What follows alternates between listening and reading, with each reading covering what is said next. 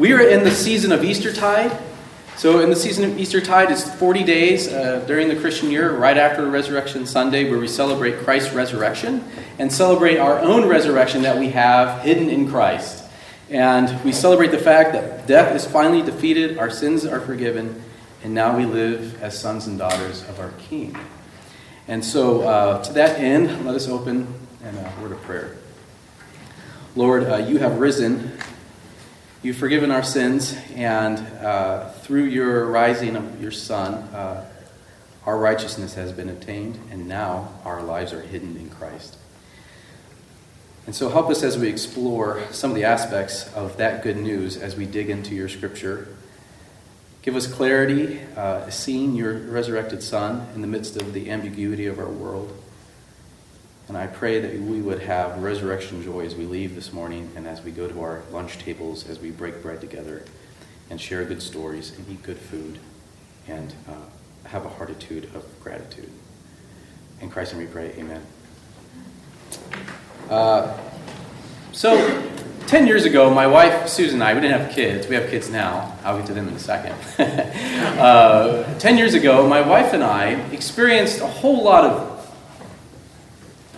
bad stuff, just a lot of chaos all at one time where things in our life were not lining up the way that we thought they would. There's a lot of dreams being shattered all at once. And so um, I, I just want to share a few minutes of that because it was pretty, it was pivotal for us, for Susan and I.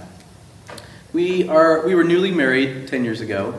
Uh, we moved out from the city to the suburbs of Woodridge, where I took my first job. And uh, we put a down payment on a condo. It wasn't even built yet. We got to watch the condo building get built, and we were very excited, anticipating good things. And uh, that, at that time, when we put down the final payment, we now had a brand new mortgage. Uh, the church I was working at, at ended up closing. They, my job was cut. And so we had this new, brand new mortgage, and the church was no longer meeting on Sunday mornings. Uh, so my wife and I thought, well, this is a good time to go to seminary, which isn't usually a good time to go to seminary when something like that happens. But um, so we decided to put the condo on the market and go to seminary. Susan started a part-time job uh, in Chicago in the Woodridge at Starbucks, and I started to commute to seminary, take some great classes. And we put the condo on the, on the, on the market, and this was at the, the we bought at the height and it crashed a few months later. And so in 2006, y'all remember some of that. So, uh, so that was hard trying to sell our condo that way, but even something crazier happened. So we, we live in a condo, and on the third floor, there is a pool, and there's this deck, and we call it a cantilever deck. It just kind of overhangs off to the side of the building. Well, one day, that fell off. Just fell right off, three floors down. So uh, nobody died. Uh, no one was out there by the time, which is but we now had a new infinity pool overlooking the golf course. There's no, it was a straight down. Uh, so uh, we were not going to we were not able to sell our condo at all. So I needed I needed work, and so uh, at that time as well as we were as I was traveling to St. Louis, I was interviewing for church jobs down there as a music director. Uh, and so in the midst of all that, in the midst of all that, Susan and I asked ourselves, what in the world is God doing? I mean, it was our marriage was, I forgot to tell you, our marriage was in a hard spot too, which threw us into therapy. I mean, it was just a whole lot of bad stuff happening at one time. What in the world is God doing? Um, a couple weeks ago, I was listening to a podcast, and it was on brain science. And uh, the speaker on the podcast was saying that our brains love certainty. We love to know that the guesses that we make about the future are going to be right, and going to be correct. On the flip side, what our brains hate is ambiguity uh, we, our brains, and we end up freaking out because of it, hates the fact that we don't know how to discern what the future is. We can't make a good decision about an outcome in the future. Um, and some of you know about this, right? Some of we act, we react in different ways. Some of us it leaves us frustrated. Some of us it leaves us anxious. Some of us it leads to depression. The speaker said that the problems that we face really um, fall into kind of two categories. One is a negative situation you can't get out of, right? So you're facing an ambiguous situation. It's a negative situation you can't get out of, or you're imagining the situation that's coming your direction and you don't know how to avoid it. There's a problem you're imagining, it's coming your way, and you don't know how to avoid it. Um, So, for example, I was chatting with a friend not too long ago, and he was talking about this is I'm going to show, hopefully a couple examples of way ambiguity shows up in different areas of our lives. One is our vocation. My friend was talking about how his boss, every day he goes into work, he doesn't know how that boss is going to respond. Is the boss going to be kind? Is the boss going to be vindictive? Is the boss going to be mad at him for something? You know, so that type of ambiguity doesn't lead to a whole lot of flourishing. It makes you frustrated. It can make you anxious as you go in through the work doors. Or about relationships. Some of you like I've been in the past, been in conflict in relationships, and you don't know how to navigate going forward, or you don't even know how to avoid it, right? So there's ambiguity there. Uh, parenting. Uh, Susan and I are in the midst of a vortex of ambiguity in our parenting life right now. Um, the girls just turned two a couple months ago, and we did not see this coming. Just the it's uh, that's later. That's that's. I can tell you more if you want after the service what that looks like. But we're just in a really hard spot. We're just we don't know how to navigate going forward being parents. Uh, the election cycle coming up, right? Lots of ambiguity there. There's enough said. Uh, students. Um, high school, even college. I mean, the last four to six years of high school, your life is kind of surrounded in ambiguity. In particular, this one question: What are you going to do with your life? Or where are you going to go to college? Or uh, how are you going to pay for college? If you're in college now, you might be asking, "Can I get a job in this market? What am I going to do with the rest of my life? I have all these student loans, right?" So there's ambiguity there. Or even if you're a small child, you're scared to fall asleep at night because you have nightmares, and you don't know how to stop having nightmares, and it's just hard to fall asleep. So our brains love certainty. We hate ambiguity. And that's why so many of our prayers end up being like Susan and I 10 years ago, and even now. Wait, no, what in the world is God doing? Why am I this way? How can I get out of this mess? And that, hopefully, that sets a little bit of the, a bigger context for our passage this morning because uh, the Jewish nation, people are asking the same question. For hundreds and hundreds of years, they've been oppressed by the um, Babylonians, the Assyrians, the Persians, and now the Romans. And they have this puppet king called King uh, Herod the Great, who's on behalf of the Roman uh, emperor, is serving as their king over the Jews. And so they're asking this question what is God doing? When is he going to send the Messiah and relieve us from all this oppression? When will we be able to flourish again? And Matthew's gospel is really trying to provide some clarity on this. He wrote the gospel as an evangelistic tool to his Jewish brothers and sisters to show them that Jesus is the true Messiah. The Messiah in the line of King David, and that all the Old Testament promises given to Abraham are coming true in him, and all and salvation is coming to the world through Jesus. But now Matthew has to answer the question, what is God doing now that this Messiah King is dead? He's been crucified and now he's dead. Have you ever been in a situation where you're worrying about something or you're anxious or you're looking on a past decision. You're looking at your situation now and you're going back and you're thinking, how did I get here? And you start trying to connect some dots. Like, maybe if I said this differently, or if I did this differently, it would be different. That's what Matthew's kind of doing a little bit here. He's trying to connect the dots. So he's looking back to the Old Testament to see how the crucifixion and death of Jesus makes sense. And he's going to give us three miracles that we're going to look at. The first miracle is going to be uh, the temple curtain being torn in two the resurrection of holy saints, and the confession of a Roman centurion. All right, so we're going to spend some time in the Old Testament a little bit. In Matthew, he mentions that at the time of Jesus' death, the veil of the temple is torn in two from top to bottom. Now, that's the, he's the, that's the only time in his gospel, none of the other gospel writers mention that the veil is torn from top to bottom. The veil is torn in, in the other writings, but not from top to bottom. And he's trying to reemphasize that this is an act of God, what's happening. But to really understand the significance, significance of this, we need to know a little bit about the story of the Bible. Some of you might be new to the church or new to under, uh, hearing about the Bible, um, but some of us have been around for a while, and it's good to remember that, that at the beginning, God created the heavens and the earth, and that God created all things out of love in the name of the Father, Son, and Holy Spirit. They worked together to create all things. And in this creation, there was absolute clarity and absolute harmony. All creation knew their vocation as it related to God's love and his design. He created humans to be in relationship with himself, and his presence was always available to Adam and Eve.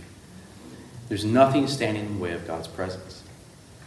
There was absolute clarity in how Adam and Eve were to live out their vocation, right? They were to have babies and subdue the earth, eat all this food, don't eat the food from this one tree. They were supposed to create an environment of flourishing where all creation saw their beauty and their work for the glory of God and for the common good. But Adam and Eve failed. They ate from the tree they weren't supposed to eat from. And as a result of it, their relationship with God was shattered. Instead of clarity, there was ambiguity. Instead of order, there was disorder. Instead of harmony, there was dissidence. But the most devastating part of this sin, what happened to Adam and Eve's relationship, was now shattered. His full presence was no longer available to them. And you want to talk about ambiguity. They had no idea how to live in relationship with this God because he is holy and now they were unholy. And instead of walking with him in Eden, they now hid from him. So God's presence went from something to being desired to now something that is dangerous. And we later learned that humanity couldn't be in the presence of, of a holy God without fearing for their own lives, right? That's where we see people in the Old Testament talking about, and even in the New Testament, when they come in contact with God, they say, Woe is me, I'm a man that's unclean. I'm as good as dead. So if God was going to dwell with, with unholy people, there had to be mediated, there had to be protection. And this protection looked like a veil. And if we remember uh, in the Old Testament, Moses received the law and designs to create a tabernacle. And this tabernacle was the means in which God was going to dwell with his people. And so he had an outer wall in this tabernacle, which was placed in the center of the camp, and all of Israel was camped around it in the wilderness. The, the tabernacle was really like a, like a movable, portable tent. That's what it was. And every so often, God would come down in the form of a cloud over the camp or over the tabernacle in the Holy of Holies. So in the tabernacle, inside the inner part of, of the court, the courtyard that they created, there's a place called the Holy of Holies. And once a year, a high priest could go in and make sacrifices and experience the presence of God and not die. So here we have one person once a year can experience the presence of God and live. Well, years later, um, once they settled into the Holy Land, they built the temple, which was like a tabernacle, but with a lot more ornate stones and materials. It was beautiful. It was something to behold. But that was later destroyed by the Babylonians in 586 BC. And now we come to Herod the Great. Herod the Great built a temple for the Jewish people as a way to kind of win their affections. It didn't really work, uh, but he built it nonetheless. And that is in that temple is where the curtain was torn when Jesus died. And the curtain was massive. It was 60 feet high, 30 feet wide, and it was made up of 32 twisted plates and 24 threads each. Now, I had to do a little research. I don't knit, but I, I would I think of it as um, a lot of you know some some of you who wear bracelets. That may be like three or four or five pieces of yarn kind of threaded together, and like that would might be a plate. I think. Um, so this is 24 threads, probably not as refined as we have our thread today, but um, 24 threads woven together 72 times and you know somehow pressed together, and this ended up being a very thick curtain. And so you just couldn't tear it like a piece of paper. So that's why Matthew's saying, from top to bottom, God is actually rending this, this, this curtain too. So the veil signifies something. It signifies the end of an old system. Right? The tearing of the veil signified the end of an old system. No more levels of access to God. God's people no longer needed protection from his presence. That through the tearing of Christ's flesh, we now can experience the full presence of God. And we read that earlier in our service from Hebrews, right? Therefore, God, since He we have confidence to enter the holy places by the blood of Jesus, by the new and living way that He opened for us through the curtain, that is, through His flesh, let us draw near with a true heart and full assurance of faith. So, what, is, what in the world is God doing? Well, Matthew is saying that in the ambiguity of the death of Jesus, we begin to see with clarity that the tearing of the veil, that God is restoring his presence to his people. We no longer are exiled from God's presence, but we're embraced through Jesus. So Matthew attempts to bring some more clarity here in our second miracle, which is the resurrection of saints. So let me just read this again. Sorry, in verse 52. The tombs also were opened, and many bodies of the saints who had fallen asleep were raised. And coming out of the tombs after his resurrection, that's Jesus' resurrection, they went into the holy city and appeared to many. Uh, I think that's pretty clear. So I'm going to go on to uh, point three, which is the confession of. I'm just kidding. I'm just kidding. We're going to hang out here for a minute. yeah, you're all awake. Um, this is actually what drew me to this passage. You know, we, we tend to skip over this on Good Friday readings and those types of things because we just don't know what to do with it. It's kind of awkwardly placed. Um, so let me just a reminder we're going to go back to the Old Testament because Matthew's making sense to his trying to make sense of this crucifixion of Jesus through the old, lens of the Old Testament. And it's interesting that the Jews had a really developed theology of resurrection. Now, some of us think of resurrection today in the New Testament through Jesus, but they actually had a developed theology of resurrection. We read it in the passage in Ezekiel for the call to worship this morning. And I'm going to read two more. They're just two verses here. One from Isaiah 26. It's beautiful language. Your dead shall live, their bodies shall rise. You who dwell in the dust, awake and sing for joy. For your dew is the dew of light, and the earth will give birth to the dead. And from Daniel 12 And many of those who sleep in the dust of the earth shall awake, some to everlasting life, and some to shame and everlasting contempt. So he's making this Old Testament connection here. Resurrection is promised, it will happen. But let's just take a look at this peculiar resurrection that we see here of these saints. Um, here's, here's what we know just four points. The tombs that were opened were, it was a miracle itself, but it was probably uh, what happened was through the earthquake, these tombs were opened. There's an earthquake that happened in verse 51. Those in the tombs were raised weren't just anybody, but these were faithful followers of God. They were called holy ones in the Greek, which often is interpreted saints. Now, these saints didn't come out of the tombs until Jesus' own resurrection, which there was an earthquake that happened then as well. And then they walked around Jerusalem and hung out with people. That's all we know. I did a lot of reading trying to figure out there's got to be like a hidden meaning, you know, digging, and there's nothing. I mean, if you if you go if you go much beyond this, it's you get into speculation, and that's not helpful helpful for us. But what is really surprising about this passage, the one thing, is that nobody was anticipating a pre resurrection to the resurrection, the general resurrection that happens when Jesus comes back. So Jesus and the holy ones, the holy saints, are, are like a, is a pre resurrection. So uh, we, you know, we see this outside, except for yesterday during the blizzard. But if you take a walk when the weather's nice, uh, you begin to see um, plants begin to sprout out of the ground. Now, not, not all the plants are out yet, but there's this anticipation that once spring is fully on, we'll see a whole radiance of colors and things in bloom.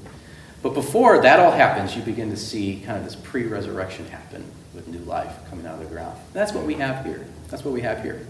This pre resurrection shows us that the resurrection promised in the Old Testament and what we see in the New Testament will actually happen.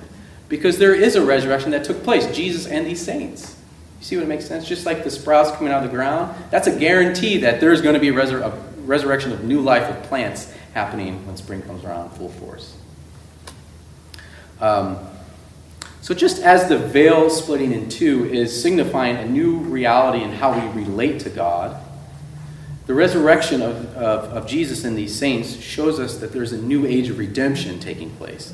That through the death of Jesus, life is now ours. Its grip is broke. Death's grip is broken. And we don't die just to become dirt, but we die to be raised again in the final resurrection. And, and yeah, and so there's this um, pastor who, this quote on this here, it's very beautiful. He said, For many generations, respectful, respectful people have honored the graves of dead saints by visiting them, but Jesus honors the saints by raising them. I think that's just beautiful. For many generations, respectful people have honored the graves of dead saints by visiting them, but Jesus honors the saints by raising them. And for some of you, maybe many of you, um, you've had loved ones die way too soon, way before they should have. Some of you have buried children or have lost children in the womb. And so, my hope is, even with this one miracle, that we begin to see resurrection life and hope in the midst of death and tragedy that some of you have experienced. Um, and finally, going on to our third miracle, we see Matthew bring some clarity to the death and crucifixion of Jesus. In my opinion, this is verse 54. This is the confession of the centurion. In my opinion, this is the greatest of the three miracles, partly because it's the most clear of the three miracles. And again, we got to go back to the Old Testament see what Matthew's doing here. So in Genesis, in the book of Genesis, the first book of the Bible, we see God promising Abraham that through him, he's going to bless all the nations. Not just the Jewish nation, but all the nations. And through him, salvation is going to come. And so we see a glimpse of this promise coming true in the Roman centurion's confession. Now, the centurion and his guards have seen lots of crucifixions. This is just what Romans did to punish uh, horrible uh, offenders and criminals in, uh, during that time. But everything surrounding Jesus' crucifixion uh, convinced him that the words ascribed upon Jesus' cross on the top, King of the Jews, was actually true. Between the earthquakes happening, when there's utter darkness in the middle of the day, when the land should have been illuminated by the sun, how Jesus treated his enemies and how he was kind and even silent before his accusers, while he was being mocked by the Roman soldiers, while he was being reviled by the robbers who were hanging next to him on their, on their own crosses. Of all the chaos and ambiguity of the crucifixion, we have a pagan, Gentile, Roman centurion bringing absolute clarity and testifying and confessing surely this is the Son of God. So you might find yourself in a moment, we kind of do, it's like our weeks are built around ambiguity, but you might find yourself in a big moment or in a small, like what in the world is God doing? And there's a lack of like clarity in how to proceed in life. And some of you might be here exploring Christianity. You might be skeptical of this whole Christian thing, skeptical that Jesus is even raised from the dead and how it changes everything. I want to encourage you that I found Trinity a really safe place to explore doubt and skepticism. It's a really welcoming community. So I want you to, I want to encourage you to continue that conversation if you're having that with us. So if we're in the midst of ambiguity and we want some clarity moving forward, there's just two things I want us to consider. One, um, first thing is, is begin with a confession and acknowledging that Jesus is the Son of God. We were made for relationship. We were made for relationship with the Lord God, but in our sin, that relationship was severed. But through Jesus, we've now been reconciled. And so if you want to understand and make, you know, understand, get some clarity in your life, it first begins with confession that Jesus is the Son of God. Because in it we see the promises of God all coming true. The second thing is, is to step and live into this new idea of, not a new idea, but just an idea of resurrection clarity and there's two things. Resurrection clarity, I think, has two parts, and we can get from our passage. One, the presence of God is no longer confined to a building. Right? I mean, we met in a school in Hinsdale today. We meet, we rent this church building here, and other ch- churches around the world meet quietly in their homes, like churches in China or in the Middle East that they fear for their hmm. lives, and they meet quietly in their homes.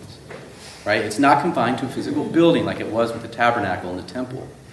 Your new vocation now by the power of the Holy Spirit is to take that presence of Jesus everywhere you go in how you parent, and how you treat your employers, how you treat your employees, and how you make deals.